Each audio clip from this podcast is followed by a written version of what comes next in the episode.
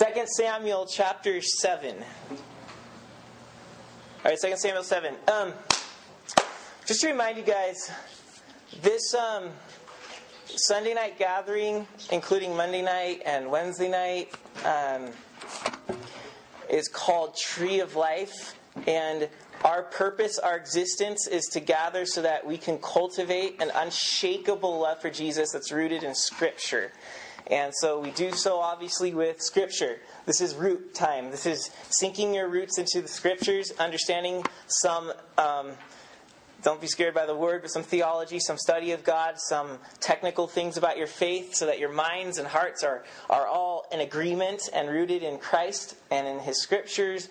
And then um, through the interaction of each other, we seek to cultivate uh, culture and each other's lives to look more like the Tree of Life, Jesus Christ, so that we can become a temple like Eden, where people find life. That's, in a nutshell, what we are about.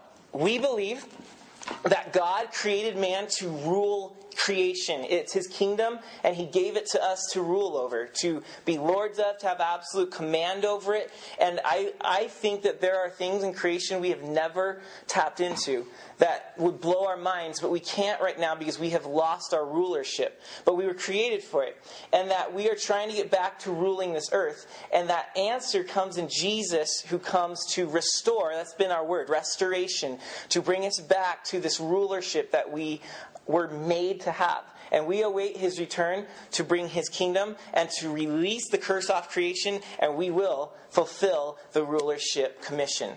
And right now, He's commissioned us to do this spiritually, to set captives free from the kingdom of darkness so that they can be restored to the kingdom of Christ, and that they can be cultivated and learn to control life through Christ right now, lest they be dominated by our culture and run over and blah, blah, blah, blah, blah. So, that's in short what we believe. And that's where we're going. Restoration in Jesus. All right, Second Samuel seven. We're going to read the first seventeen verses tonight.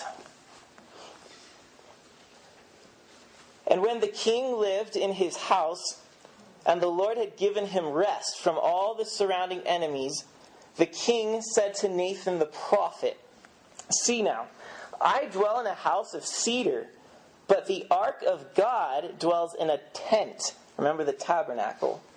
And Nathan said to the king, "Go, do all that is in your heart, for the Lord is with you." But that same night, the word of the Lord came to Nathan, "Go and tell my servant David the king, thus says the Lord, would you build me a house to dwell in? I have not lived in a house since the day I brought up the people of Israel from Egypt to this day. But I have been moving about in a tent for my dwelling. In all places where I have moved with all the people of Israel, did I ever speak a word with any of the judges of Israel, whom I commanded to shepherd my people Israel, saying, why have you not built for me a house of cedar? No. So now, therefore, thus says the Lord to my servant David, thus says the Lord of hosts, I, who took you from the pasture, from following the sheep, that you may be a prince over my people Israel. And I have been with you wherever you went, and have cut off all your enemies from before you. And I will make for you a great name, like the name of the great ones of the earth. And I will appoint a place for my people Israel, and will plant them like a garden, like Eden, plant them so that they may dwell in their own place and be disturbed no more. And the violent men afflicted them, um, and violent men shall afflict them no more as formerly, for the time that I appointed judges over my people Israel. And I will give you rest from all your enemies." Perfect peace, in other words. "Moreover, the Lord declares to you, David, that the Lord will make you a house. You want to make me a house? I'm going to make you a house. When your days are fulfilled and you lie down with your fathers, I will raise up your offspring after you, who shall come from your own body, and I will establish his kingdom. He shall build a house for my name, and I will establish the throne of his kingdom forever. I will be to him a father, and he shall be to me a son. When he commits iniquity or wrong, I will discipline him with the rod of men, and with the stripes of the sons of men. But But my steadfast love will not depart from him, as I took it from Saul, whom I put away from before you. And your house and your kingdom shall be made sure forever before me.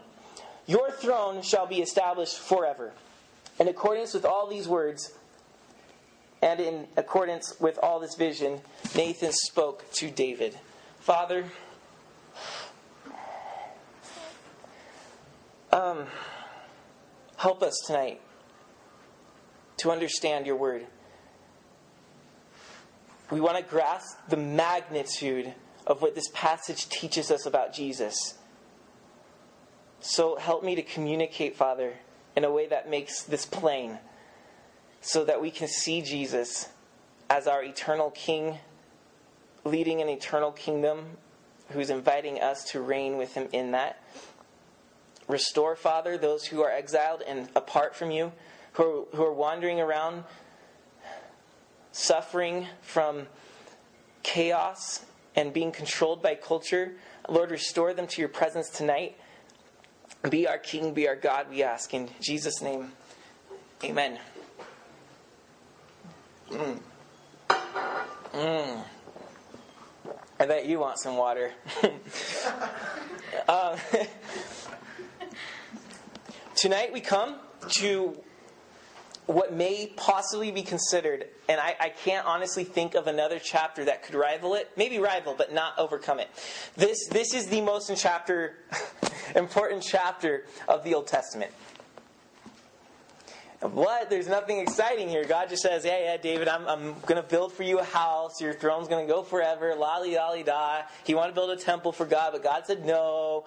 What is all this talk about the, na- the prophet being wrong and all this stuff? But what, what is promised here to David, if you take this chapter out and, and you don't see it and you don't grasp it, then who Jesus is in the in the Gospels will not mean as much to you as it should.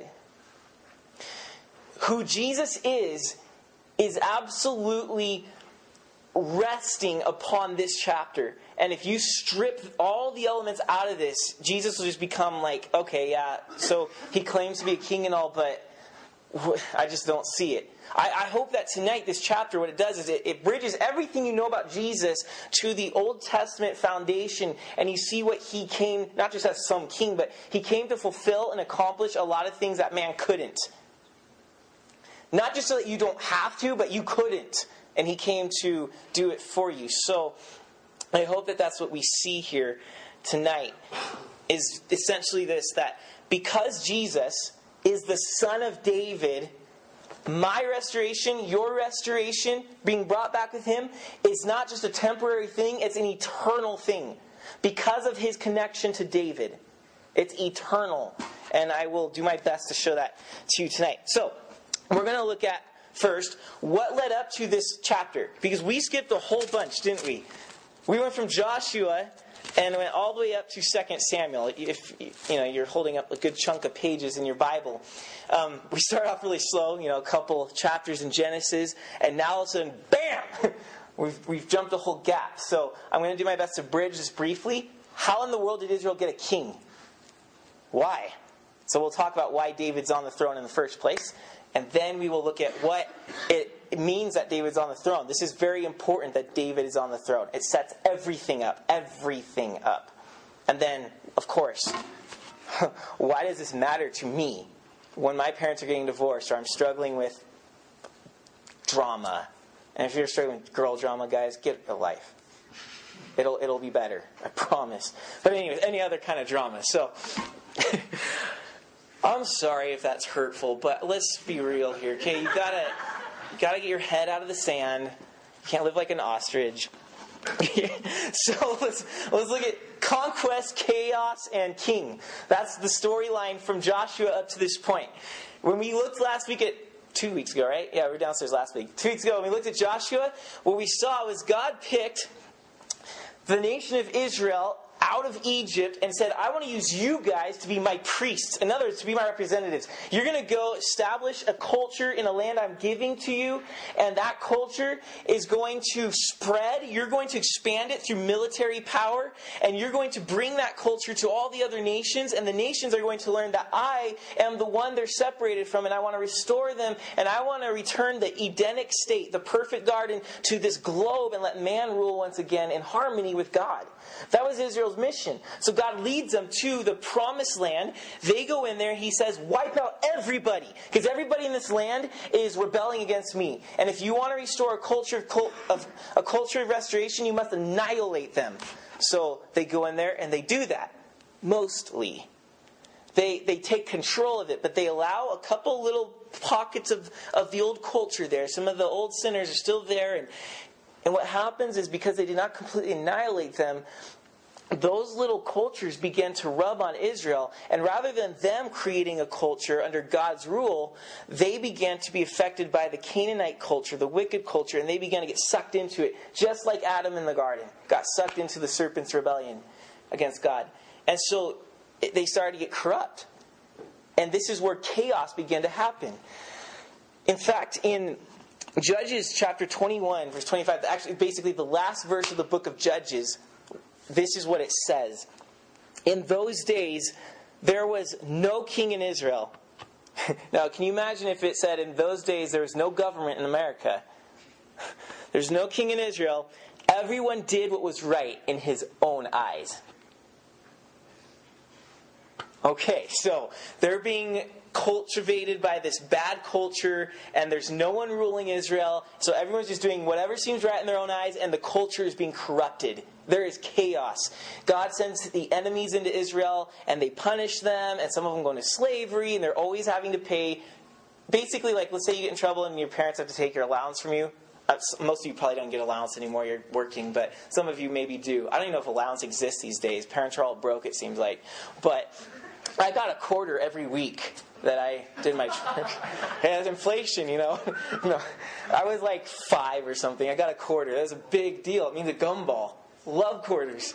So, but like you get in trouble and that gets revoked from you. In many ways, when Israel sinned, God would send an enemy in, and they would basically come in and say, we're stronger than you, so give us all your crops. And they'd have to give them all their crops, which means they couldn't eat. So they were oppressed. There's chaos because there's no one leading Israel to cultivate a culture of restoration under God's rulership. So that's why there is need for a king to rule Israel. Now, God's supposed to be their king, but the people were in need of a representative since you can't see God, a man who would stand between God and the people and rule on behalf of God, which would mean he has to do what God wants, not what he wants. Well, this is where the people step up and they come to a guy named Samuel, who's kind of loosely just, he's like a prophet, so he's kind of overseeing the nation, but he's he can't he has no government, so all he can do is hope people listen to him. And the people come to him and say, Samuel, your sons are wicked. This isn't going to work. We need a real king just like all the nations around us, so give us a king. And the people and Samuel argue about it like, God's your king. No, we need a real king like all the other people. You're supposed to create a different culture. We want to be just like their culture. And it went back and forth. And then God told Samuel, listen, listen. Let them have the king. It's not you they're rejecting, Samuel. They're rejecting me. And so the king is put in place. And God picks a man named Saul. First king of Israel steps up. Now, Saul was not a good king at all. One of the first acts he does is he rebels against God. Just like Adam, one of the first acts Adam did was rebel against God. And everything went downhill fast to the point where Saul, at the very end, refused to even look at the Lord. In fact, he couldn't hear from God anymore. So he went to a witch to have her consult a dead person to tell him what to do in battle. That he got into witchcraft. So Saul went downhill fast, and it was a disaster. He committed suicide on the battlefield. Then David came, and things got a lot better. But why did God yield into giving a king in the first place? I think it's because God knew that the people needed that representative, that hands-on leader who would represent God. Just like Adam. Remember, Adam in the garden was a representative of God. He, we called him an under-king.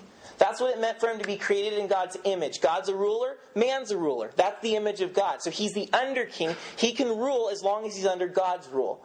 And that's what the king was supposed to be. It's like a new Adam coming to lead Israel to cultivate the, quote, garden, the king, the promised land, and to bring restoration to the nations. And so he's supposed to be God's under-king. So God wanted to glorify himself through this king as long as the king obeyed him. And the reason, of course, was so that the king would lead the nation to build a culture that saved people. But the very first king fails. And I think the reason why God chose a bad king on purpose, I do, I think he chose Saul to fail because he wanted to show the people of Israel that even Israel's finest, best, most talented person cannot replace God as the ultimate king. Saul was the cream of the crop, if you will. He was, what would you say? He's as close as a celebrity as it can be in Israel. He was good looking, so he's probably on the cover of G Q. He probably had a good voice, so he's on American Idol winning, and he probably record like platinum records. Like, I mean, just putting it in context today, this guy, there's no flaw in him. Everybody respects him. And the Bible says that he was a whole head and shoulder taller than everybody else. And that was symbolic to say that he stood out. He was a man of of everybody's yearning. It says in um First Samuel nine two that he was handsome and that there was nobody more handsome than Saul. This was the best man of Israel you could possibly pick to be king. And God shows him that you can pick the best of humanity, the most talented, good-looking, smartest person on this planet, and they can never, ever, ever replace Yahweh God as the king of any people. So Saul's not replacing Yahweh. He's supposed to rule on behalf of Yahweh. And when he doesn't do so, God brings the axe down and Saul's head rolls. And he's done. So God moves on to king number two. And that's where we come, um, this is years after, but David is the king. And David is the complete opposite of Saul. Saul was, look at me, why wouldn't you pick me? And everybody knew it. David was, who is he? And why would God pick him as king? David was in a family of seven brothers. And he was the youngest. Culturally, that means he has no chance. You're supposed to pick the oldest, or at least the best. And and while there, while Samuel's there to pick the king, he saw one of the sons, and he was like just like Saul. He was just beautiful. He was strong. He had this charisma and this leadership. And he's like, that must be the king. And then God said, that's not him. Don't judge on looks, Samuel. Because I don't judge on looks, I judge on the heart. There's another, just wait. And David wasn't even the house. Okay, this is how low of a chance David had of becoming king. The dad didn't even invite his son to be picked as king. That's how slim his chances were. And so Samuel's there going, there's no, sorry, none of your boys are going to be king. What, do you have another maybe by chance? Oh yeah, there's David. Pfft, he's out, I don't know where, somewhere in the fields watching the sheep. He has the worst job in the family because he's the youngest. We just cast him out there. If you're the youngest, I'm sorry. You probably know what that feels like. And so they call David in, and it says he's just this ruddy boy, not even like that good looking, just like messy hair, shaggy. He's out in the sun, he's all sweaty, he smells like sheep and manure and all that stuff. And he comes in, and that's the king. And everyone's astonished that this little boy is anointed the king. Nothing to show for it. But what we learn in God's story is that God does not choose the grandest people who have something to offer him in his story. God's story looks for the humble. It looks for the meek. The people that feel like they're nothing. And I don't mean you have to go, you have to start like beating yourself on the breast and, I'm nothing. I thought I was all this. And ripping your hair out and just like making yourself ugly. I mean, God is there for the people who have these deep insecurities about who they are.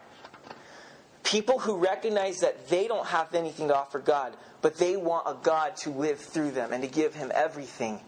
God's looking for the broken people, the people who knew, who know they need to be restored to him, The people not like Saul, but like David. First Corinthians one twenty-six. I'm going to sum up what it says because it's a long passage. It essentially says that God chooses the stupid things of this world to put to shame the smart things. He takes the foolish things to put to shame the wise things. He takes the underdogs to upset the top seed. That's God's plan. It's the way He works. So if you consider yourself a Christian, understand that God didn't pick you because you were someone special. He picked you because you need Him to be someone special. And if you're still feeling this, this massive weakness, this massive insecurity, you hate yourself, you hate your identity, Jesus picked you because He wants you to adopt His identity. He wants to come and live through you. He wants to elevate you. He wants to elevate you from where you've been and make you something special. He wants to bring you to become an under king with Him. Nothing that you had in and of yourself. And that's what David is. Nobody brought to somebody. How much? Do you guys remember in Genesis three fifteen? We, re- we reference this frequently. Please learn this verse. That when, when man rebelled against God, God promised man, okay, I'm going to have to cast you out of my presence. You're going to be separated. But there's this promise. There is going to be a son. That we call him the seed of the woman, who's going to come, and he's going to crush the head of the descendants of the serpent, right? There was that promise that someone's going to come to crush the serpent's head. David is that person. Do you guys recall the story of David and Goliath? Classic. I mean, every kid hears that story, right? And we still. It's like the main plot of a lot of movies, even like Facing the Giants, that movie. Just classic, like David and Goliath type of thing. Isn't it David who kicks the field goal anyways? They totally like rip off the story. Like that's their, they're trying to like football version of David and Goliath. Um, David, when he, how did, how did he kill Goliath? Took the little rock, right? Swung it around and threw it. And where did it hit Goliath? You guys remember your Sunday school? Yeah, it hit Goliath in the head.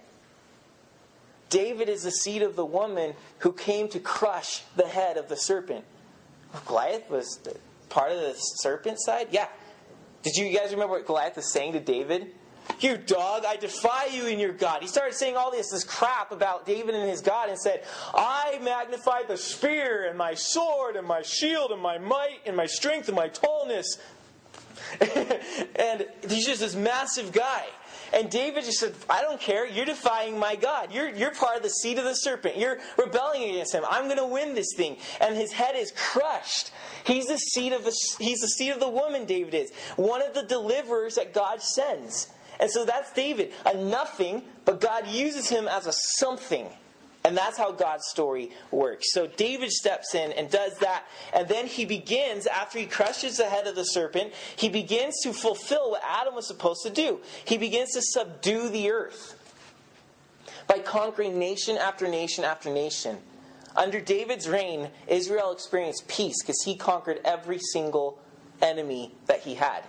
If you look at verse one of our text, it says, when the king lived in his house, and the Lord had given him rest from all his surrounding enemies. God gave him rest from the enemies.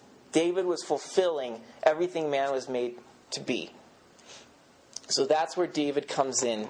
And now we come to the Davidic. This is what we call this chapter. It's called the Davidic Covenant. In fact, my title says God's Covenant with David. I don't know what yours says, but remember what a covenant is?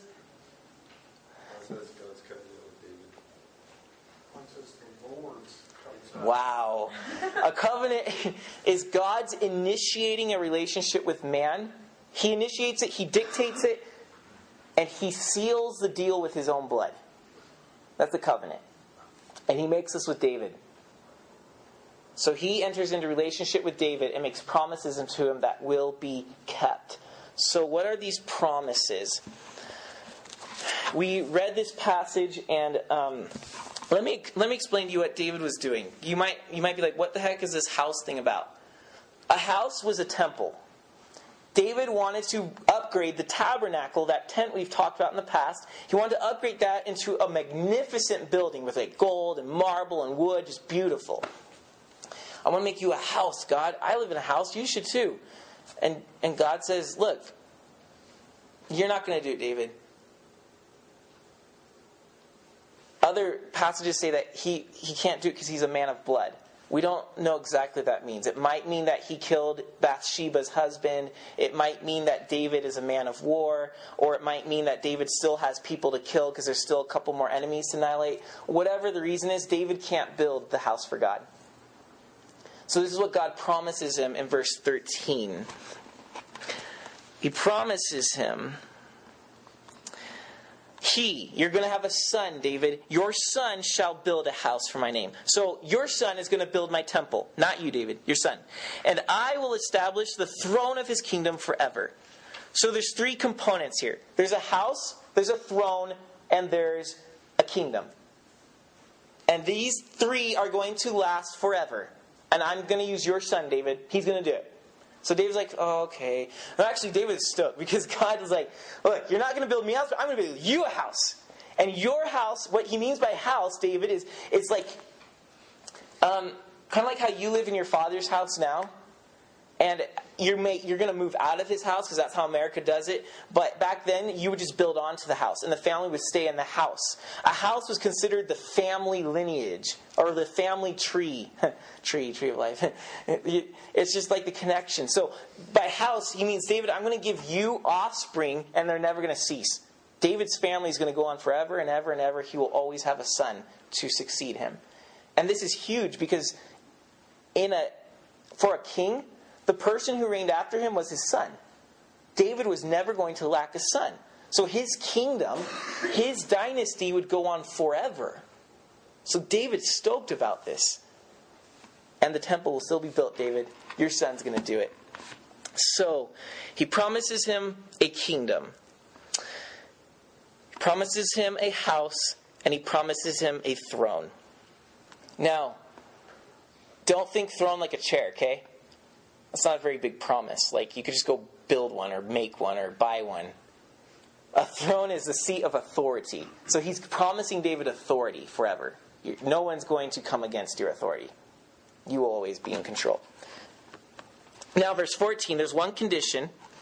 It says, in verse fourteen, I will be to your son a father, and he shall be to me a son. What's a father-son relationship like? It's explained in the next verse.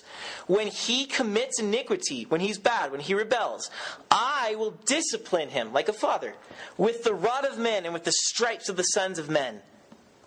So if the sons begin to disobey God, God's going to send men, the nations, his enemies, like other nations, to come and attack Israel. That's how he's going to punish him, as a father and son would do. But, verse fifteen, here's the promise, the other side of it. But my steadfast love will not depart from him. So I'll punish him, but I will always love him, and this covenant will never be broken. Just like our parents. I'm assuming you had a loving father. If you didn't, well, God can do that for you. And this is what he promised to David. Is, yeah, I'm going to punish when there's rebellion, but I will never forsake.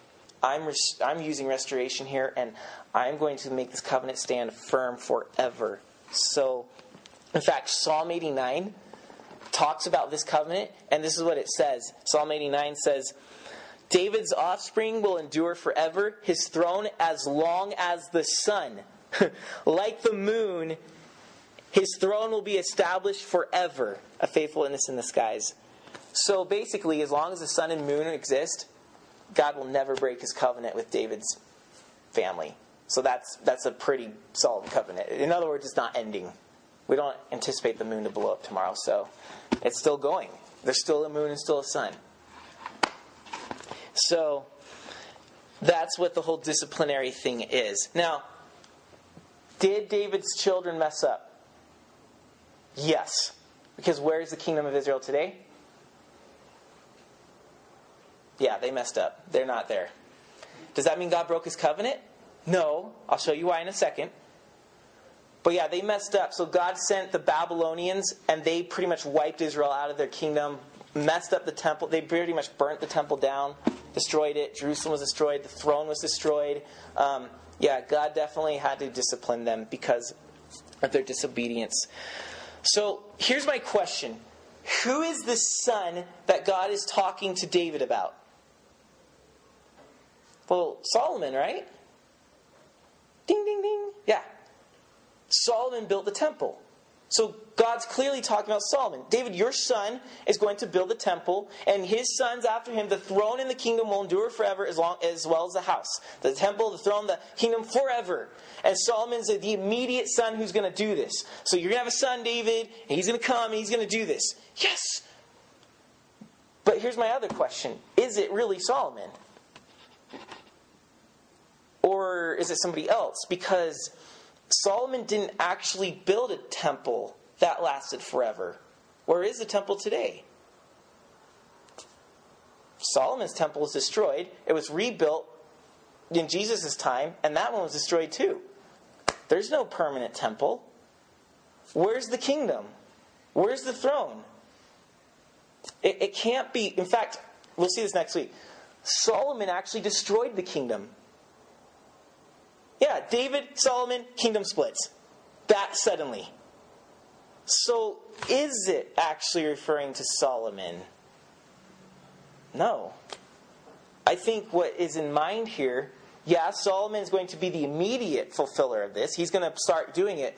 But David, there's an even greater son that you're going to have somewhere down the line who will build an eternal temple, an eternal kingdom, an eternal throne. Forever means forever. It will happen. So, Solomon is not David's ultimate son. Jesus is. Jesus is the answer to everything in the Old Testament. Jesus built a temple that lasts forever. You're looking at it. I'm looking at it. It's us. Jesus established a kingdom that lasts forever. It started with David, and it's still going to this day. If you're a Christian, you have been grafted into Israel and all these things. So does Israel's kingdom exist anymore? No. Yes. Through us. So not a national Israel, not an ethnic Israel, but a spiritual Israel, us. We've been called into that kingdom. The throne. Where's the throne? There's no king sitting on our kingdom, is there? But did not the book of Acts say that Jesus ascended to the right hand of God and took seat on the throne? Jesus is our king, and he's ruling. The eternal temple, the eternal throne, the eternal kingdom is all thrusted through Jesus. Okay, great, but but we're talking about one of David's sons. Well, now do you get why the New Testament says over and over in the Gospels that Jesus is the son of David? How many people cried out to him, Son of David, have mercy on me? And Jesus would respond. Matthew chapter one, the very first verse, goes out of its way to make this clear. Jesus Christ is the son of David. And then it gives you the genealogy to prove that. It's one of those things you guys don't like to read because it's so boring. We always skip over those. But it's the point. It's to show that Jesus is the son of David. That Mary and Joseph both descended from David. He is indeed The, the son that God's talking about here to build all of this stuff for him. Um, and look at verse fourteen again. It says, I will be to him a father. So this son isn't going to be just some ordinary son of David. It's also going to be the son of God. I'm going to be a father to him. Jesus is the son of God. That's, that's affirmed all through the Gospels. So he's the son of David and the son of God. Literally, God is a father to him, and he is a son to him. Um, think, too, where it talks about the chastisement here, where it says, you know, as a father will discipline his son, I will discipline the disobedient kings of David.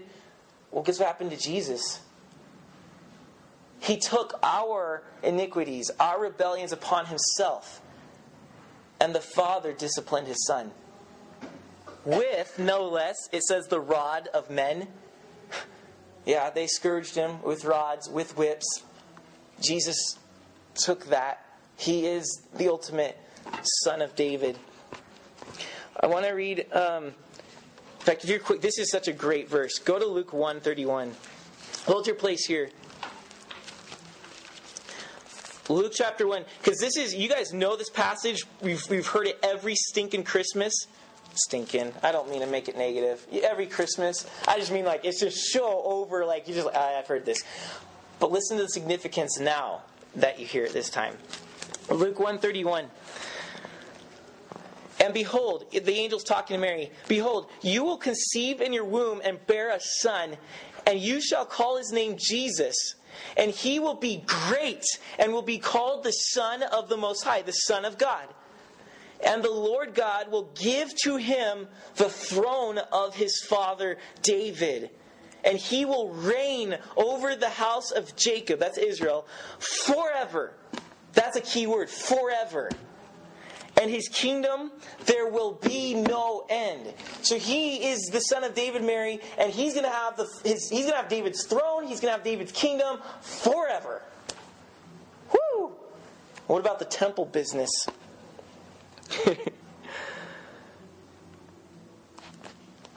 We saw that Jesus is going to sit on the throne forever. He's going to have the kingdom forever. We saw that in Luke. But what about the temple business? David here in Second Samuel seven, this is key. It says that he conquered the enemies and then wanted to build a temple for God. Remember, you may not remember, so let me remind you. Way back in Genesis one, when we looked at creation, we talked about how in these days, people built temples as a monument saying, I conquered this land, I did it, the enemies are gone, it's mine. And they built a temple. And that's what God did in the garden.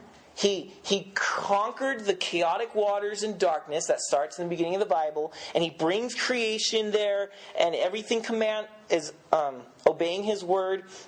And then at the very end, in Genesis two, it says that God rested. Gods were always considered to be resting in the temple. So what God did in making Eden was he made a temple and he to show he conquered the world. It's his. The chaos and darkness is gone. Creation's here. And David has the same thing in mind.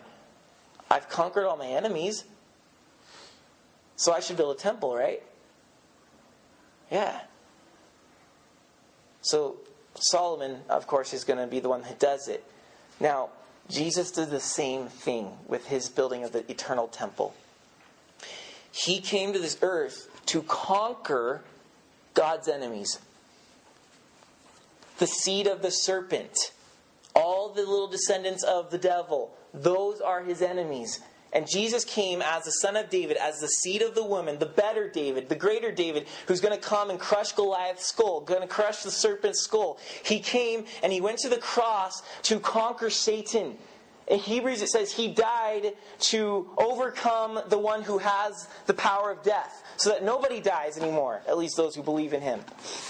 He came to smash the head of the serpent. And when Jesus did that on the cross, he completely defeated sin. And death died through his death. And he rose from the grave victorious. That, that's what the Bible speaks of his resurrection. It was a victory moment. He then built his temple because the enemies are subdued. And he called us to be that temple.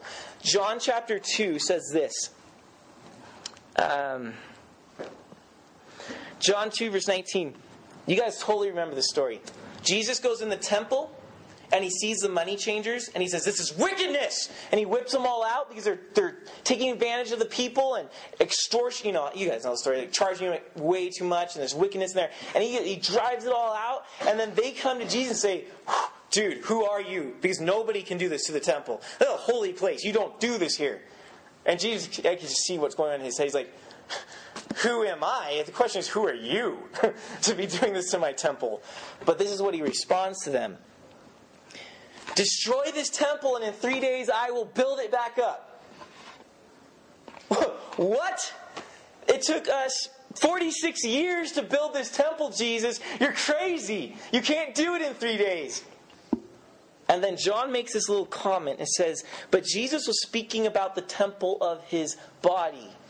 Well, back up. The temple of his body, Jesus is a temple. No longer do the Jews, no longer does Israel go worship God in the little structure temple. He came to replace that. He is the temple. Because he's where we meet with God. God dwells in him. He is God. Jesus is greater than any temple. That's why there is no temple today. Jesus replaced it. So he says, he was referring to his body. Therefore, when Jesus was raised from the dead, his disciples remembered that he said this, and they believed the scripture and the word that Jesus had spoken. And so the New Testament says that if you put your faith in Jesus, he becomes the head, we're the body. He be, he's the temple, and we become stones in the temple. We join the temple of God. And this temple, you guys, me, him, we are going nowhere. We are eternal. We're forever. So I think you're seeing why, because Jesus is the Son of David, our restoration with God is eternal. It doesn't fade. It doesn't pass. If we're his temple, then we will be in Eden once again. Forever. It's going to come about because Jesus has won. The enemies are defeated. So, with all that said,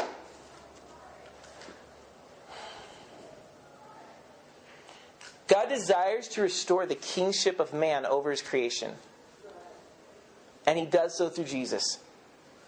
He rose up Abraham, he failed, and all his descendants failed. He rose up Saul, Saul failed. He even rose up David, and all his descendants, David failed.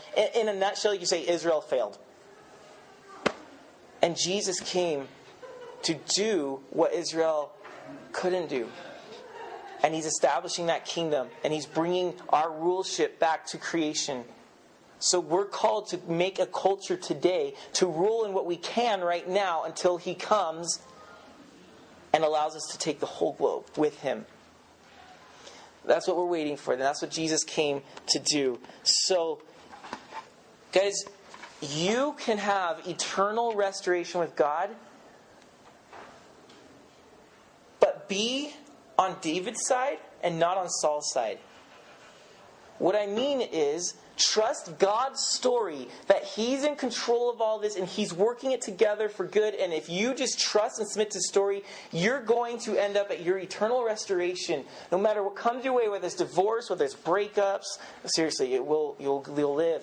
Whether it's dental and health problems, seriously, that's horrible.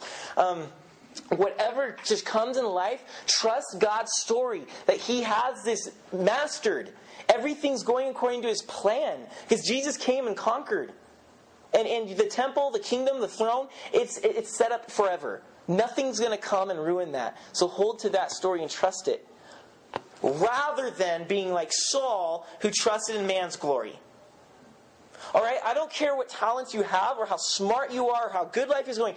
Don't trust in those things because they will fail you. Saul and your talents and all those things can never replace God as king. So submit to his story and you will be the inheritor of eternal restoration and glory forever.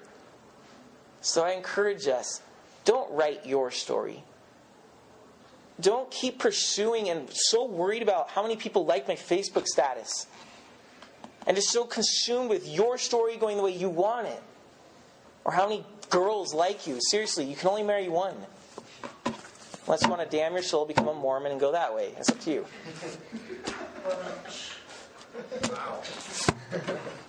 No, guys, let him be the author. Just submit to his story. It works out in the end, and it works out forever. You know how the fairy tales end happily ever after? Well, you can just stamp at the end of the Bible, happily ever after, forever, eternity, no period. Just kind of, you keep saying eternity, forever, forever. We've lived a million years, you just scratch the surface. What are we going to do? Don't worry. Garden of Eden status is going to be awesome. You're going to rule and reign and discover things forever. We're going to be discovering. It's going to be awesome. Creating culture forever. Anyways. Lord, Lord, I pray that you would help us to trust your story and not our own glory, not our strength. Let there be no Sauls here, not in your temple, just Davids who trust you. Um, so we ask that Spirit of the living God, that you would fall afresh on us tonight. You'd melt us. You'd mold us. You would use us and fill us. to become a people who restore all peoples around us. We trust you. In Jesus' name, amen.